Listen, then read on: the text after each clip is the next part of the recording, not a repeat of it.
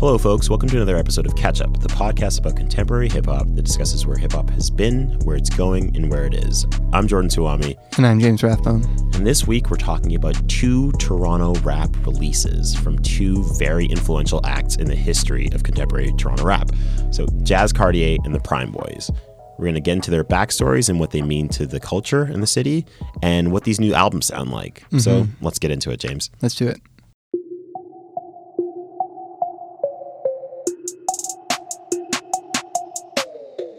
I want to paint a picture for you guys. It's uh 2013, 2014. Drake has been a popping rapper for about five years. And there's a huge discussion in the city about when we're going to start to have our first non OVO affiliated superstars or stars, even in the city.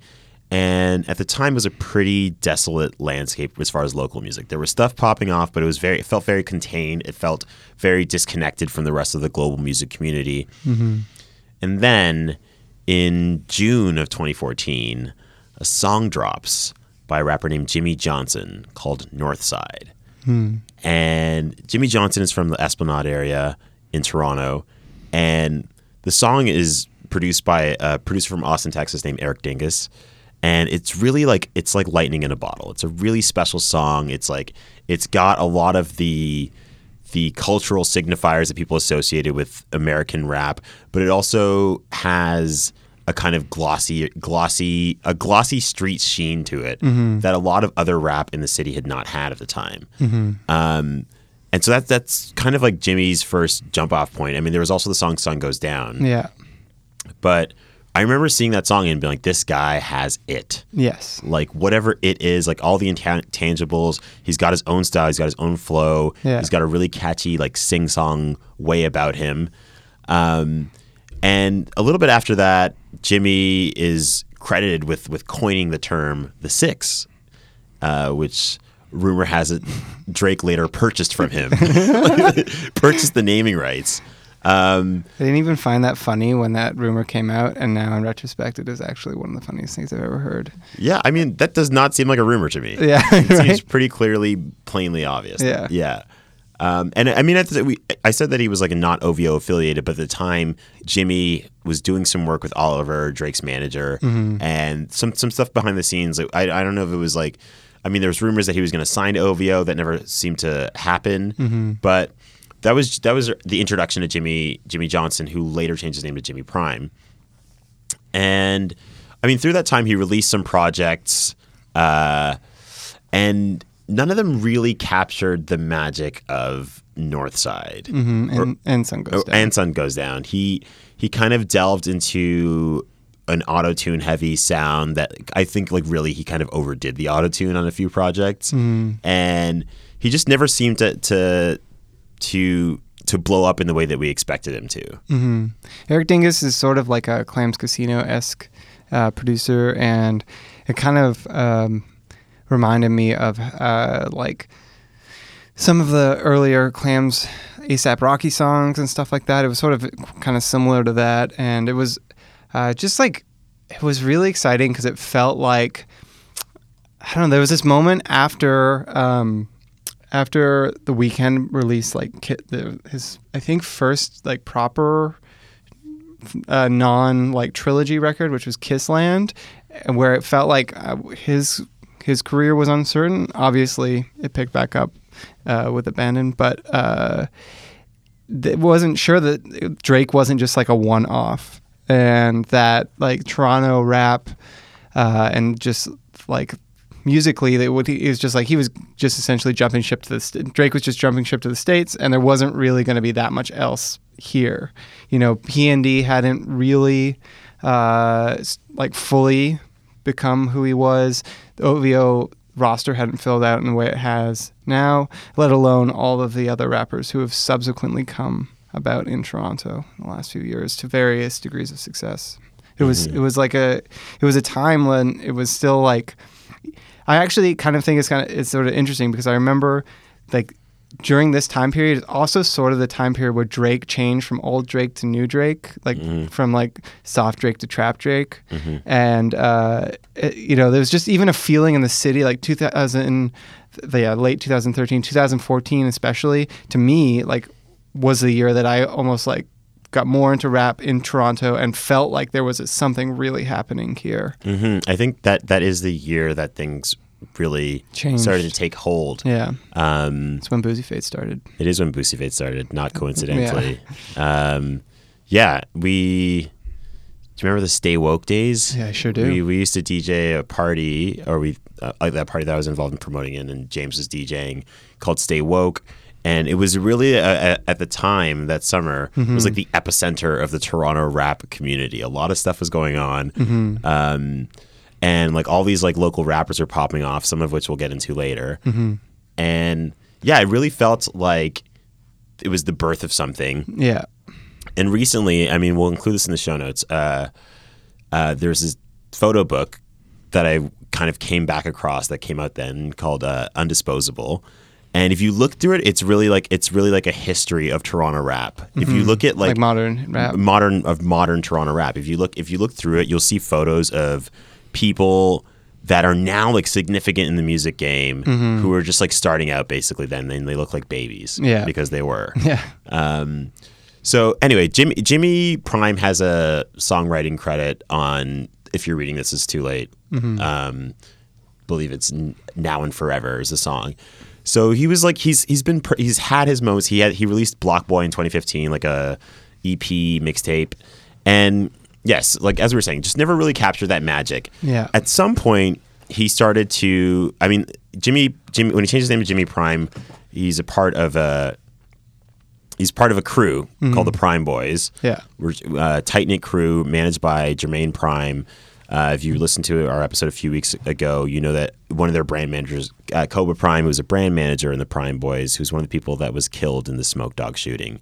So at, at, at some point, uh, he transitioned into from being sort of more of a solo artist to being uh, the a part of the Prime Boys with two guys who had been sort of in the background of his videos, uh, and then kind of featured on some of his songs. Uh, Donnie and Jay Whiss, who who formed the Prime Boys with him, and it was sort of it was interesting because it was this sort of almost a throwback because rap groups are rap collectives and like rap like entourages still around, but rap groups where there's like a bunch of guys rapping almost kind of disappeared for a bit. You know, like instead of having like a, a Wu Tang Clan or OutKast or a Mobb Deep or something like that, you have like a, an ASAP where everybody's kind of doing their own thing. Once a while they get together and kind of put out a, a compilation, but not like a, gr- a proper rap group. There aren't there aren't that many of those anymore. Mm, it's true. Um, so th- that at some point they got together and tr- you know kind of joined forces to be this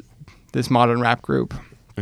So that pretty much brings us up to the present on the Prime Boys. Let's talk about this record, which is called Cobra World. It was initially going to be titled Prime Forever, but in tribute to Cobra Prime, uh, they called it Cobra World. What do you think of this record, James? I like it a lot. Um, you know, it's not again, it's not like this sort of like the deepest record I've ever heard. Uh, it doesn't have like a, a something that I would say is like super a super conceptual bent. It doesn't have uh, a lot of like really personal idiosyncratic touches to it. Um, that said, it uh, has a pretty distinct aesthetic um, and is you know runs with it. It it's the kind of record that if it was playing in like Nomad or another like Toronto boutique, let alone if I was in like an, a store in uh, somewhere else in the world sneaker shopping and this was playing, I would be like pretty pumped about it. Um, it's not something that I think of as being like again music that I would go to for any emotional state or like let alone like sort of deeper, more contemplative emotional states. But it is like hype and it is fun and you know they have a lot of good ways about of talking about the pursuit of money and uh, the pursuit of getting turned up and uh, you know kind of like people being shady and themes of that nature what do you think of it Um, I really, really enjoy this album. yeah I think it's I think it's really good. yeah Um, I think that it, it, first of all, it has like some of Jimmy has some of his best flows in a really long time on this. Like on on "Come with It," he has like this. Like for me, it's like he gets in the pocket that I'm like, this is what this is what the Jimmy Prime that I that I was hoping was going to be a superstar. This is what I was looking for from him. Mm-hmm. So he has he has a lot of that. But yeah, I really I really like the song Touchdown, which is kind of like a like a more like a, for them a more sensitive track. I think it's also interesting to talk about like what the group is formulated as. It's like so you have Jimmy, who's kind of like a rapper crooner. Mm-hmm. You have Jay Whiss, which is who's more of like almost like a throwback, like boom bap e type uh, He's rapper. kind of the best traditional rapper. He's of the- absolutely the best traditional rapper. Like the- he's got bars. Yeah, Like, I could have. I could see him if he uh, sort of networked the right way, having like an interesting breakout into audience that you wouldn't t- typically think of as having. Like I feel like New York, if he could get with some like New York rappers, Uh-huh. like traditional New York rappers, not the, the Six Nines, uh, they would. He could have like an interesting career that way. yeah, like two years ago, he had this solo track called uh, "Watch This," Mm-hmm. which is just really, really, really good rap. Like Mm-hmm. f- it's flashy, but it, it has it has the bars in a tr- in the traditional sense, Mm-hmm. but like in a really like new school spin. And I remember thinking that that was like a really. I just it's just interesting seeing that that prime the prime boys have like these kind of like these different subsects like t- like on lock. Yeah. And Donnie is is like a really good. He's like a singer. He's kind of the wild card of them. he is a wild card, and he he can do he can do really like he'll do a really hyped hyped up flows. He Mm-hmm. can do um he can do like really melodic. He's but he's always like very animated. Yeah. So he's really I really enjoy listening to him too. Yeah. Um, and also, you know, on the song "Tinted," which is a there's a lot of Murda Beatz production on this album, Mm-hmm. and "Tinted," which is a Murda Beatz production, uh, has some of the some of the some of my favorite lines on it. Um, Jimmy has a line where he's like. The, the digital talking he has a really astute line about streaming metrics. He's like the, the digital money done, done, done, uh, done ran up. He's like that's cryptocurrency on a murder beat. And i'm like god damn that is clever. And also on the song donnie has a line where he's like prime boys like the isleys i'm so with it I love it. Like, and I think that they, they have a lot of like really like sneakily clever lines like that too. So Yeah. I know personally, I thought this album was for them. Mm-hmm. Whereas I feel like if you're thinking about the jazz album, it, felt like it had a lot of the traditional like strong songwriting from jazz, like really good conceptual stuff, but it didn't feel like a step forward necessarily. It felt felt like a lateral step. Mm-hmm. Yeah. Well, this absolutely feels like a step forward No, for the for Prime sure. Boys.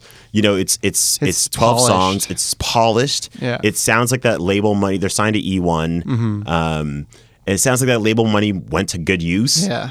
It's it seems very well structured, Yeah. just in terms of like song concepts. Or as before, like they they would have projects that you did that kind of like one song would maybe bleed into the other, and you really really wasn't much to dis- to distinguish them. Mm-hmm. Here, there's a, there's a, there's like distinct differences in a lot of the songs, and Yeah. even in tone and concept.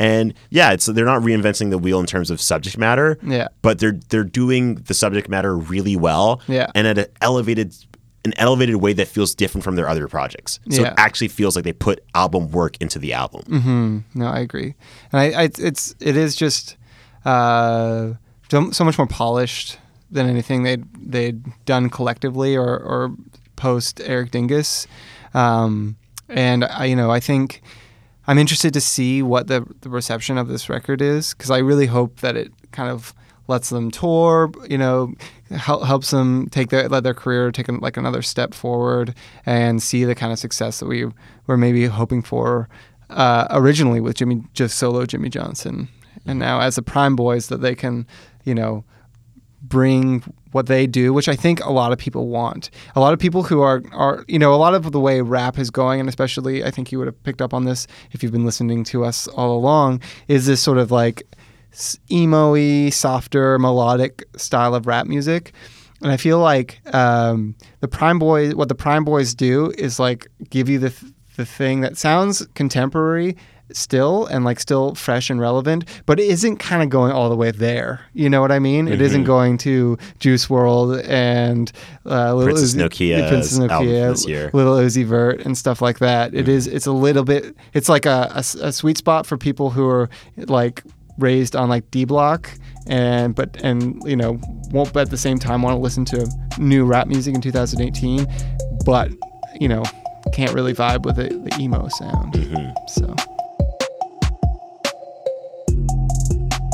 I'll tell you a story about 2014. that year I was working at Vice, and it was North by Northeast, and I went there. And if you remember the writer Ernest Baker, like he was in town and staying with me and my old roommate, and we went to, we went downtown to uh, North Northeast talks portion, and Oliver Drake's manager was being interviewed by Gavin Sheppard, who runs the Remix Project, which is a hip like a kind of cultural incubator in the city for people in the arts.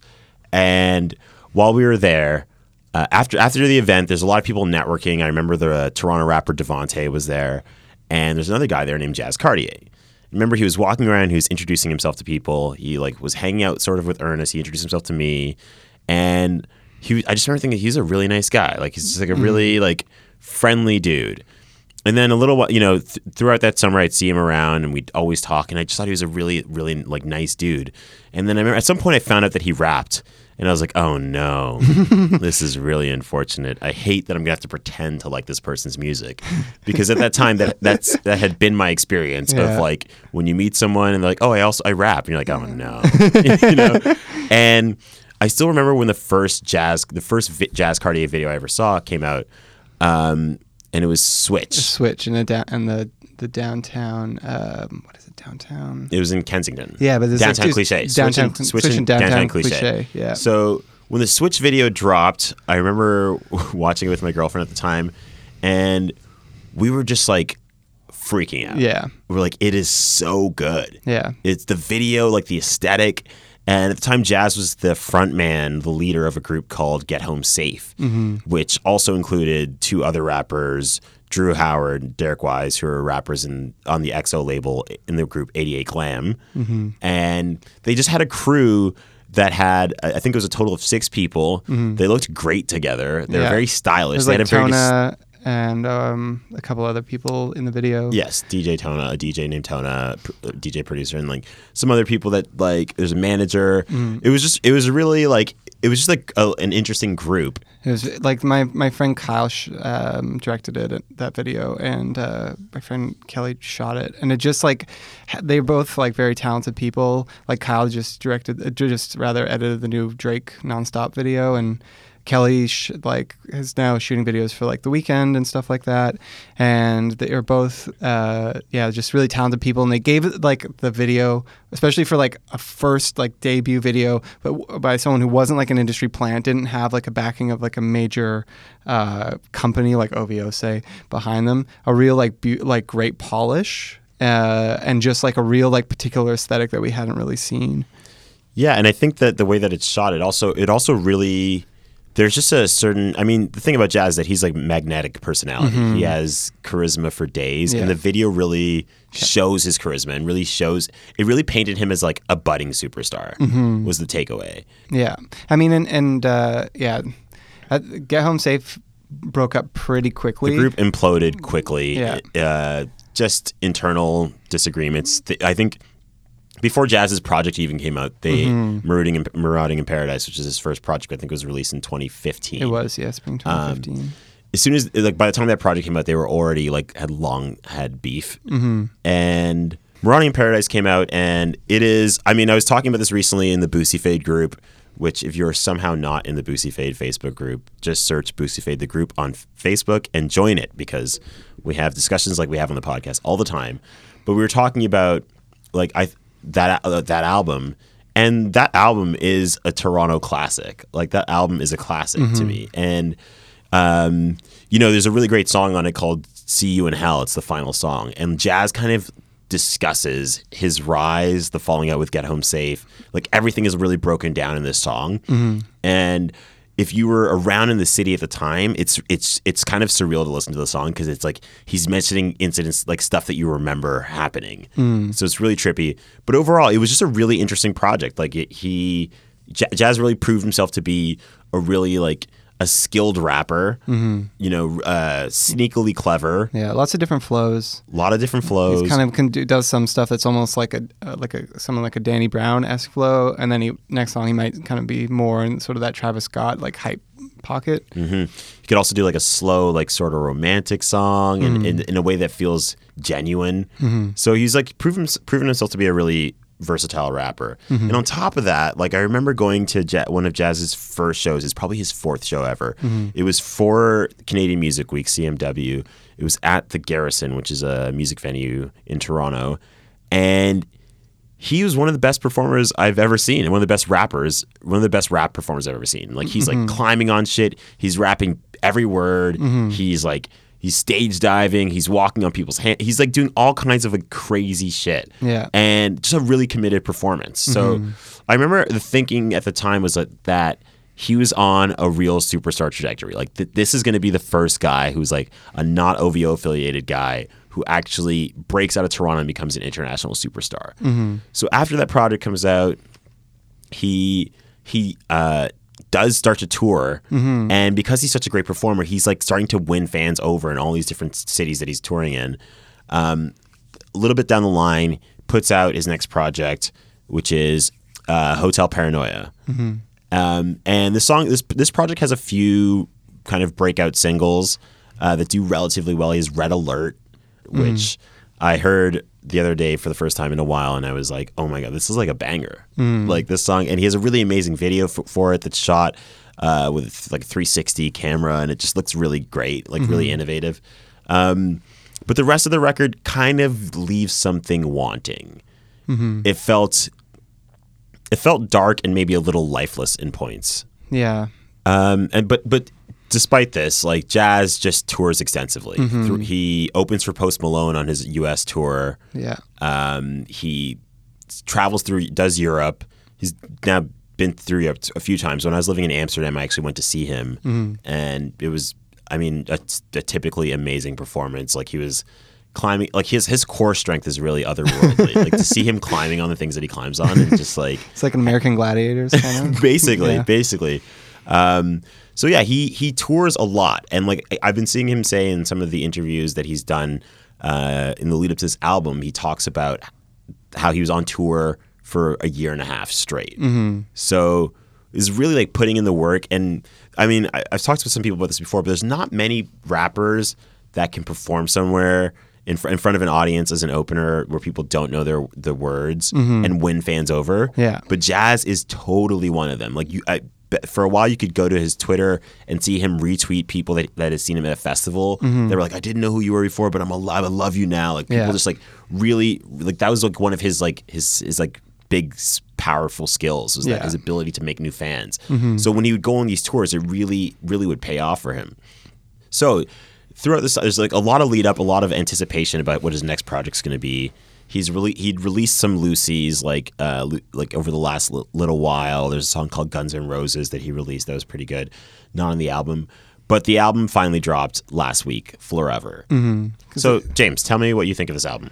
Um, it's an interesting record to me. Um, it was very interesting listening to it uh, in comparison to the Prime Boys uh, record uh, because they represent sort of, in my opinion, two two kind of fundamental ways you can approach making an album and making rap music in general. Uh, wherein, especially in uh, 2018 or kind of of the last this the models of the last five years, um, wherein you have uh, on the the Prime Boys half like these rappers who are um, basically uh, making music for sort of the streets, uh, rapping about sort of street motifs and the like pursuit of money, and has like um, a, real sort of uh, classic street rap appeal. Uh, but it isn't uh, really as an album like necessarily something that is like very conceptual. Whereas the jazz record to me is very conceptual. He's definitely trying to uh, sort of provide a narrative uh, and sort of take you to different places in his like uh, artistic range, and um, it's like something that probably rewards uh, repeated listens uh, rather than being something that's just like a as surface level pleasing. I think. Um, I mean, again, you kind of it's it's actually kind of a, a good um, follow up to his first record because it does have that same kind of range uh, that he has on it. I mean, the one thing I will say is that I do. He's he's worked for a long time with this producer Lance, and I was kind of hoping that he might have branched out a little bit more on this record. Uh, uh, some of the beats don't feel as they feel a little dated to me. Just in terms of where rap has gone sonically in the last year, two years, this record feels a little bit lagging in parts to me there.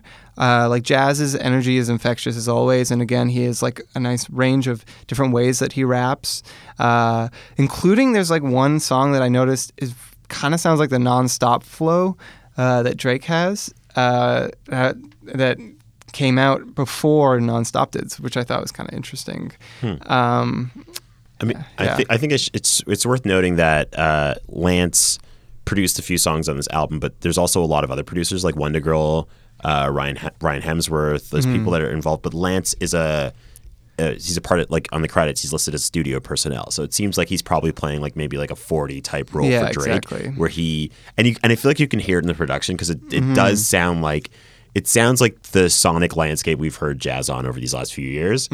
And um you know i i really like jazz as a rapper. I think that he's he's really clever he's really good he's got a way with words i think that he is also good conceptually with song concepts Yeah, he's good at writing to a concept much more so than a lot of his peers um I do agree with you, and I do think that this the sound is not is it just doesn't. sa- He, I think he needs to move on from the sound. Mm-hmm. Like he would benefit from having more adventurous production at this point. Like Yeah. I, I'm, I'm sure that they were thinking that this is like kind of like this is the Jazz Cartier sound, but I think that the sa- like that this is the Jazz Cartier sound of a few years ago, Yeah. and we should move on to a new one. I, and I think that's a bit limiting for someone like him who uh, clearly has the talent to try lots of different things. And even within the record, there are uh, a bunch of different palettes in a way. Um, like, I mean, he has this sort of like uh, tempted, uh, like True. pseudo Drake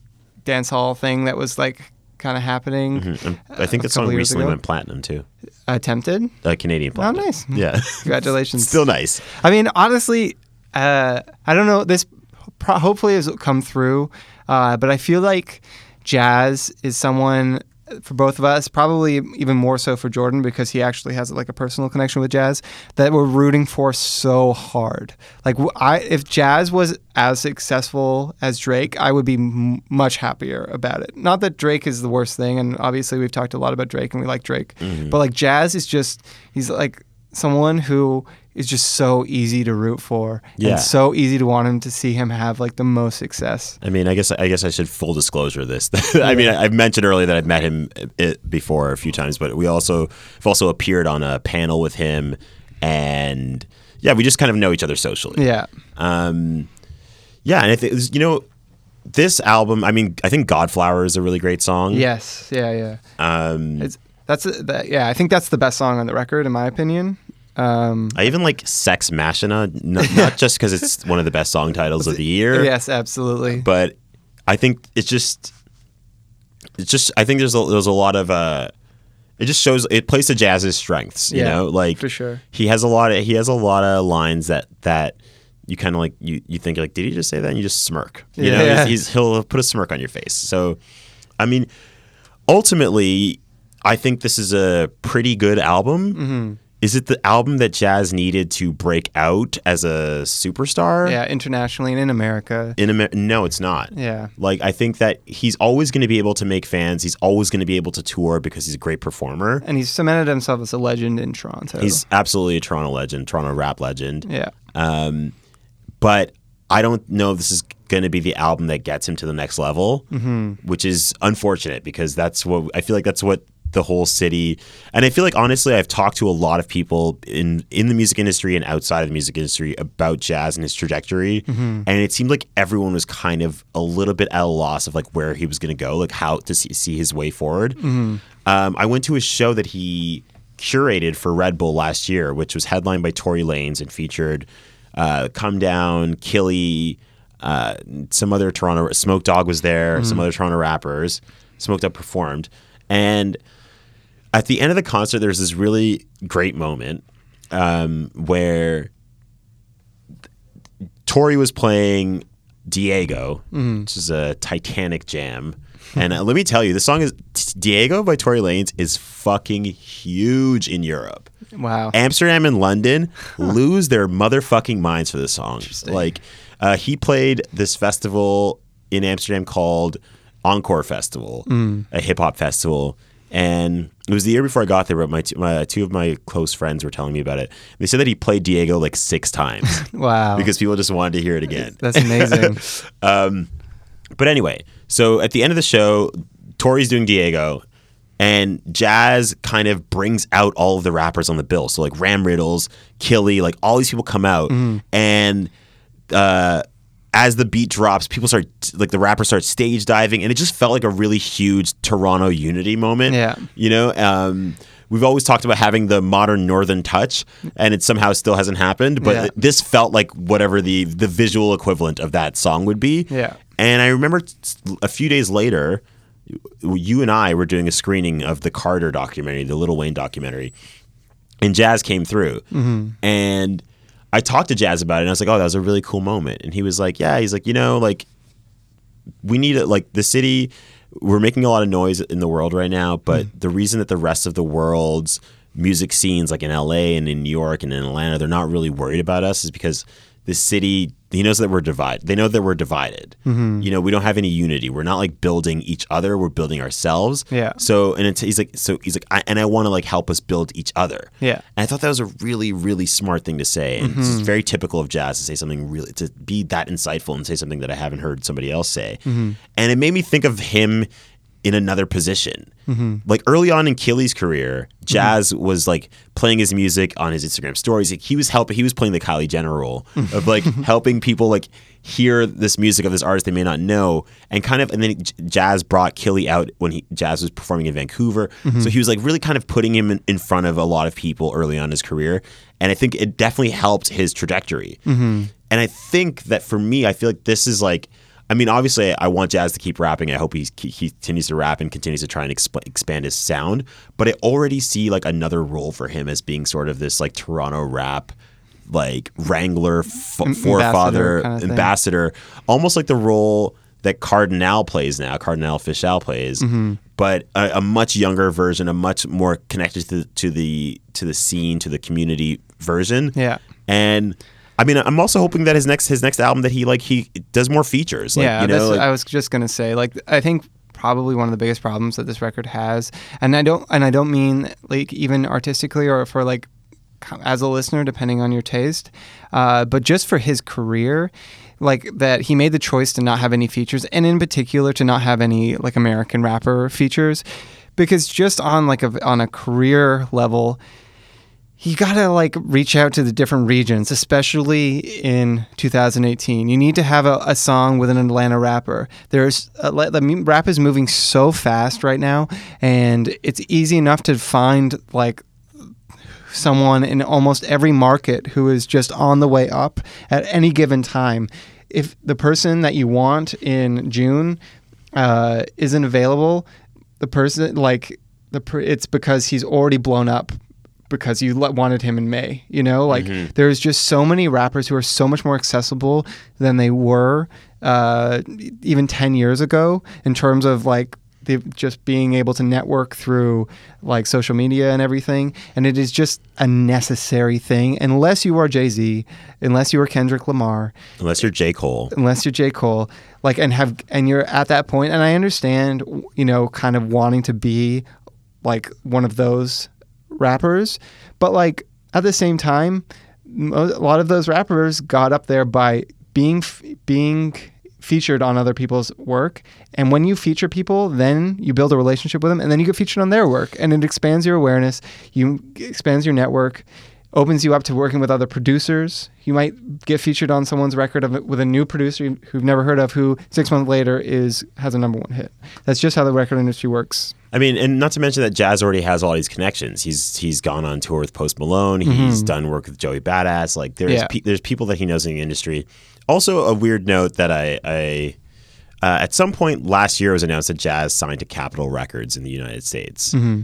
and it doesn't seem. I don't know what's going on with that, but it doesn't seem they haven't posted anything about him on their this album on their Instagram. Yeah. Um, so it doesn't. See, I don't know if that's still going on or what the situation is with that. Yeah. But I think that one of the benefits of signing to a Capitol Records is that they have the money to throw around so that you could have these big name features. And they have people in their la- on their roster already that they will want to put you with. like Katy Perry, perhaps. no, I'm just kidding. But it's like I don't know. It's it seems like there are there are things behind the scenes and maybe conceptually in terms of how they're thinking of these albums and strategically Mm-hmm. that were are kind of lacking here that also hurt the record and hurt Yeah. jazz. Yeah, like, I mean, I like, again, I get it. You know, he is such a strong rapper, but at the same time, you know, there's a is a whole world out there of rappers I'd love to hear him on the same song with. I would be so excited to hear him on the same song as like I don't know.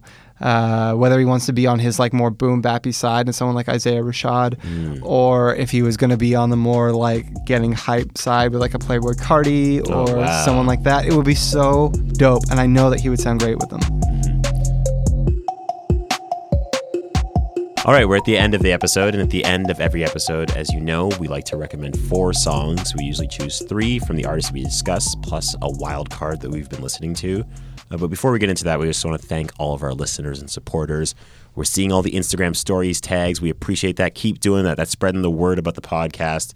Let them know where they can get it iTunes, Stitcher, uh, Podbean, all the other places people listen to podcasts. Probably some places that they don't too. I don't even know how the fuck that works, but it's a thing that's happening. Um, so, yes, if you haven't rated or reviewed our podcast, please do that. It helps us rise in the rankings. Yeah. And uh, tell a friend, tell an enemy, Yeah. tell a family member, Tell a stranger. tell a stranger. Um, so, let's get into these songs. Uh, I think we're going to do one old jazz song, one old Jimmy Johnson song, Jimmy Prime song, or Prime Boy song, and then one new one for both, and then our, our wild card. So, my old jazz song, I mentioned it earlier, it's Red Alert. I think it's one of jazz's clear uh, breakout hits. Um, I mean, alongside like New Religion, which is another jazz like classic single, but Red Alert is a, is a standout from his Hotel Paranoia project, and is a fun song to hear in a club. I'll tell you that much. Uh, the new jazz song I'm going to choose is Godflower. If you want to talk, you've heard us talk a lot about what jazz is good at musically, and I feel like this song really encapsulates it and really enumerates it. It's just a really well written song. It's clever. It's it's got emotion to it. It's got depth and insight, and um, it's a fun track. Uh, Jimmy, old Jimmy song that I'm going to choose is Northside. This is like one of my favorite Toronto uh, rap songs ever. I would say it's got a really fun video where he's hanging out of a apartment building window and pouring a bottle of Ciroc down onto the camera. um, which I mean, come on, that. that sells itself. Yeah. The new Prime Boys song that I'm going to recommend is a song "Touchdown." Uh, I listened to it when I listened to the album last week and this week. I like I immediately added the song to my best of 2018 playlist. I really think it is for me like the platonic ideal of what this Prime Boys record should sound like and does sound like in 2018. So those are my songs. What do you got, James? Um, Oh, I actually forgot my my wild card. Yeah. My wild card is by a, a rapper from my homeland. Well, my parents' homeland, and by virtue mine, Nigeria. Mm-hmm. It is Burna Boy's "PH City Vibration." This song is fucking incredible. I like. I think I've been sleeping on Burna Boy. I only gave him like a cursory listen earlier this year, mm-hmm. but a friend of ours, uh, Stephen Biryani, mm-hmm. I saw he was listening to it on Spotify earlier this week, and I was like, oh, let me like, dig into this album. And I just I listened to the song maybe 300 times like in the last week. It's just it's it's got it's got a good it's got a good narrative arc. It's got it's got dancey vibes. It's really smart. It's it's just worth it's worth listening to. So these are all going to be on our playlist, uh, the Ketchup playlist on Spotify and maybe Apple Music if we can ever figure that out. Uh, so Jordan already kind of covered the, the older songs from uh, each of the artists that we talked about.